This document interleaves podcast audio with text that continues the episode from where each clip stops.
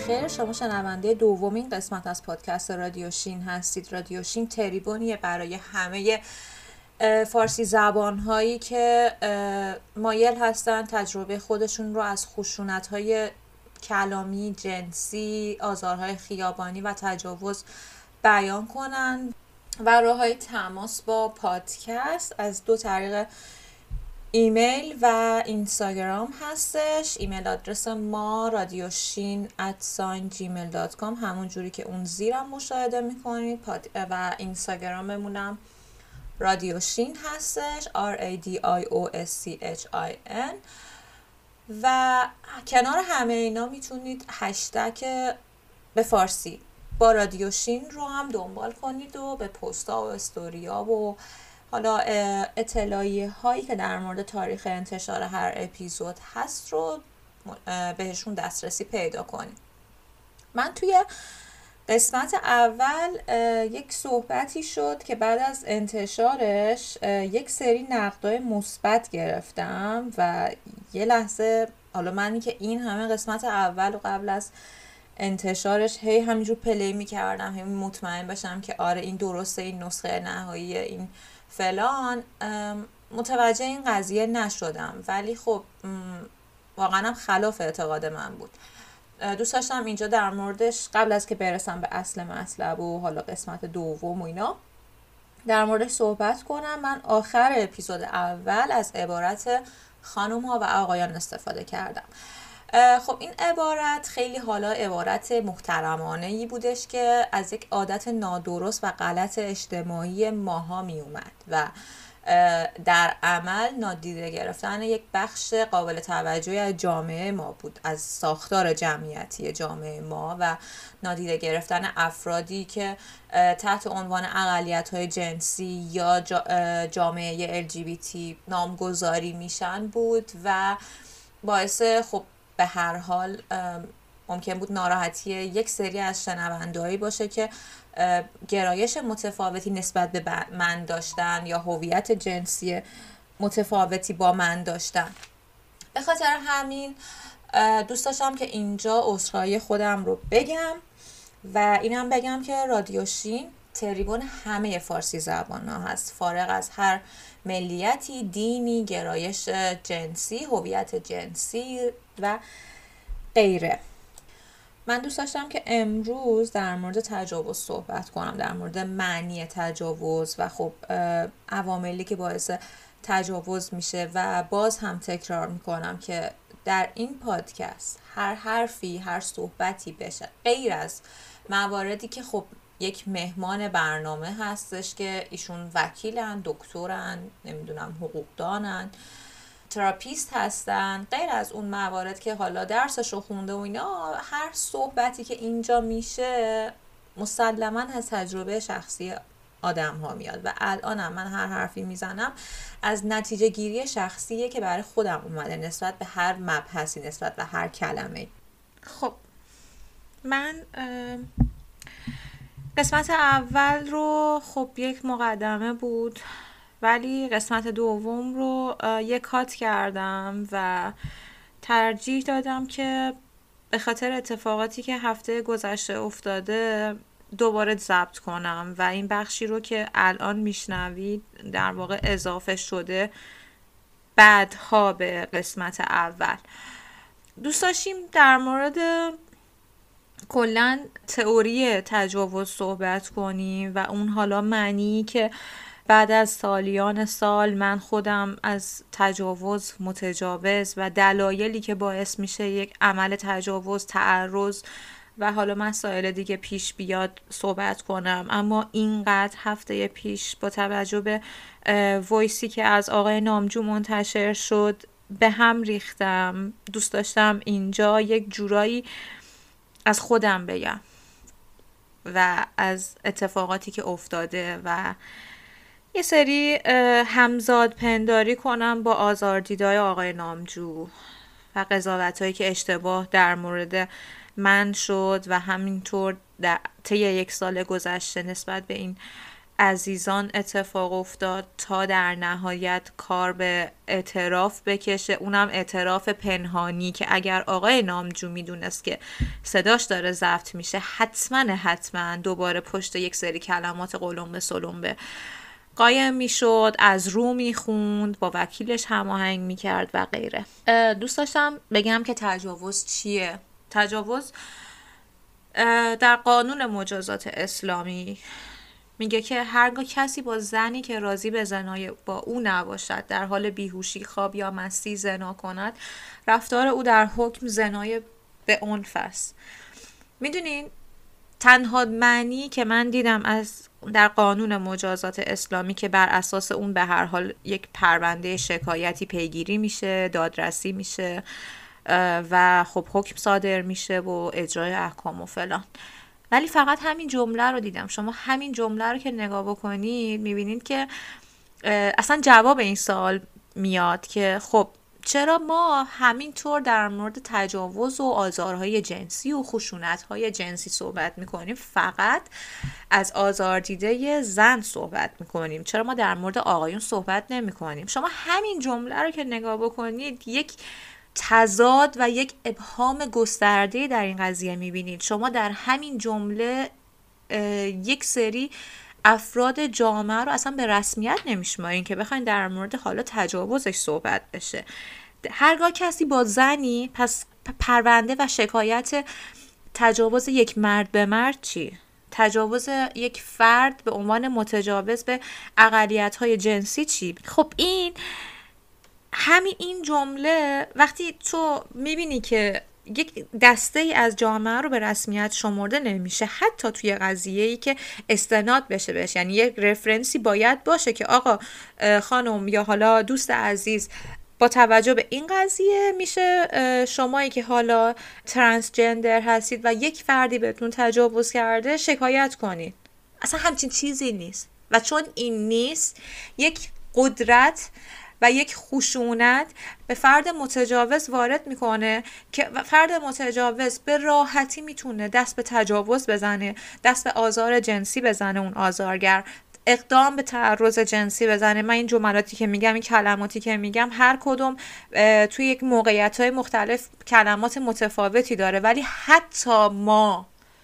در آزار جنسی هم متاسفانه خیلی قانون دقیقی نداریم. یعنی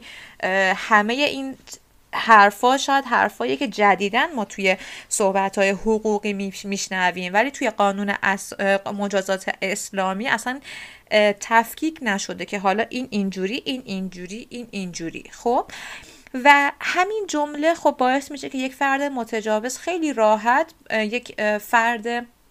اقلیت جنسی رو زیر نظر بگیره، اونو گیر بیندازه، با زور، با قدرت، با هر چیزی اقدام بکنه به تجاوز، اقدام بکنه به حالا آزار جنسی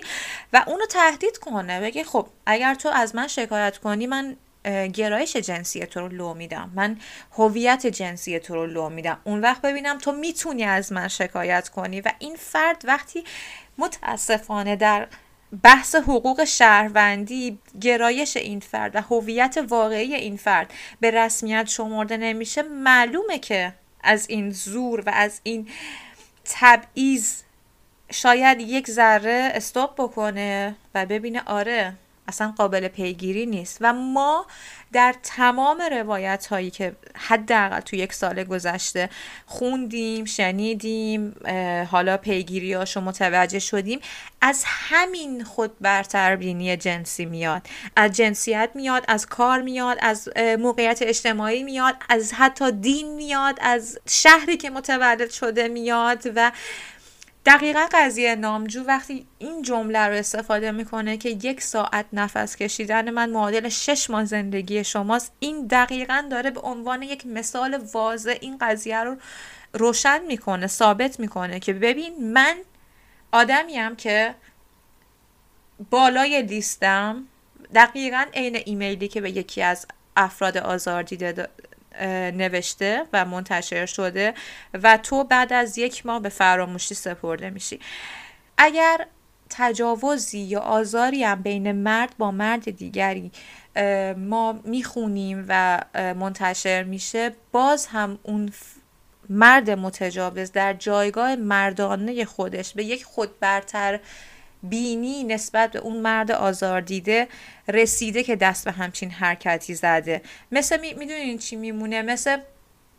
تجاوزهایی که در زندانها صورت میگیره، تجاوز به زندانیان تازه وارد توسط زندانیان خطرناک و قدیمی بند، یا در پادگانها ما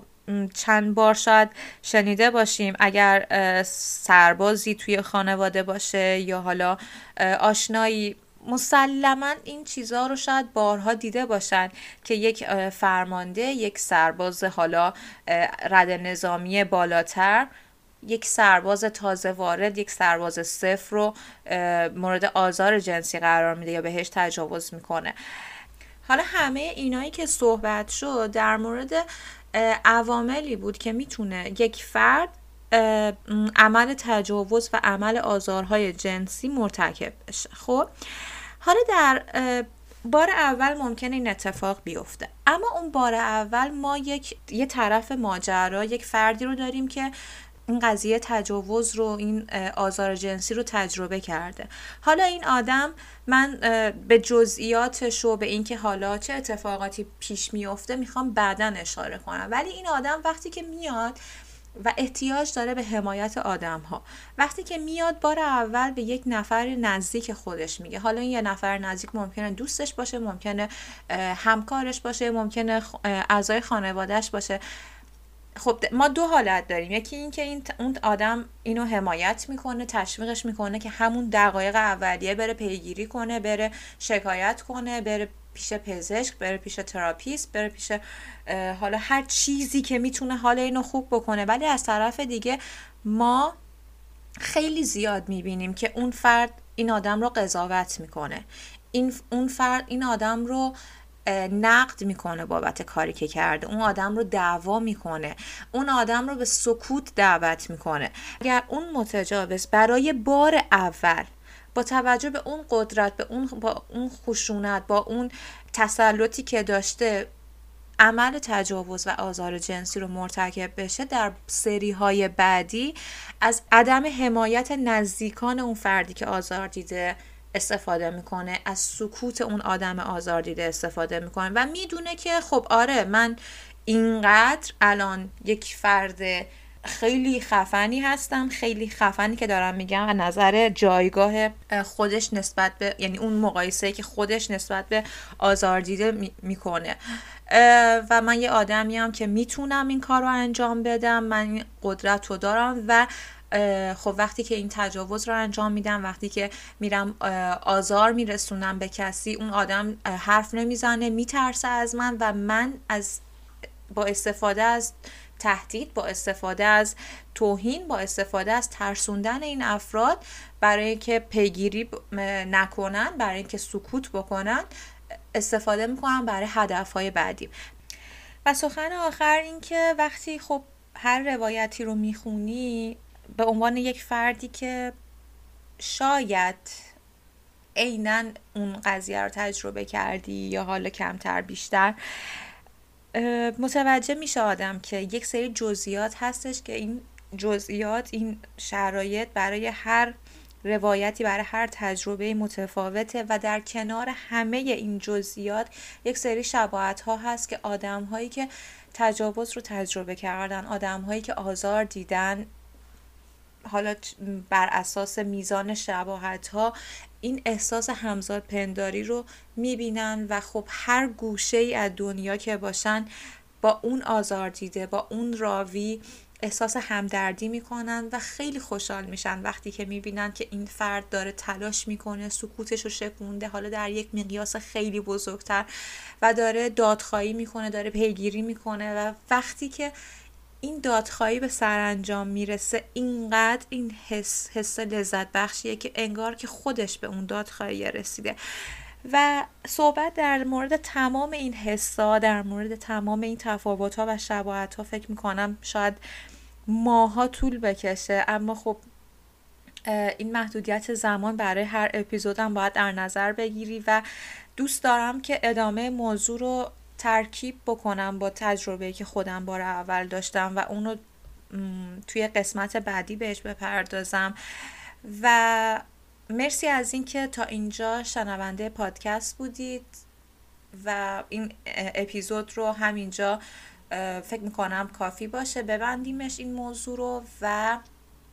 تا قسمت دیگه براتون آرزوی سلامتی میکنم. امیدوارم که خیلی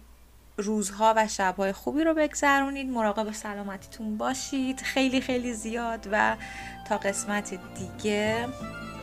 شب و روزگار خوش.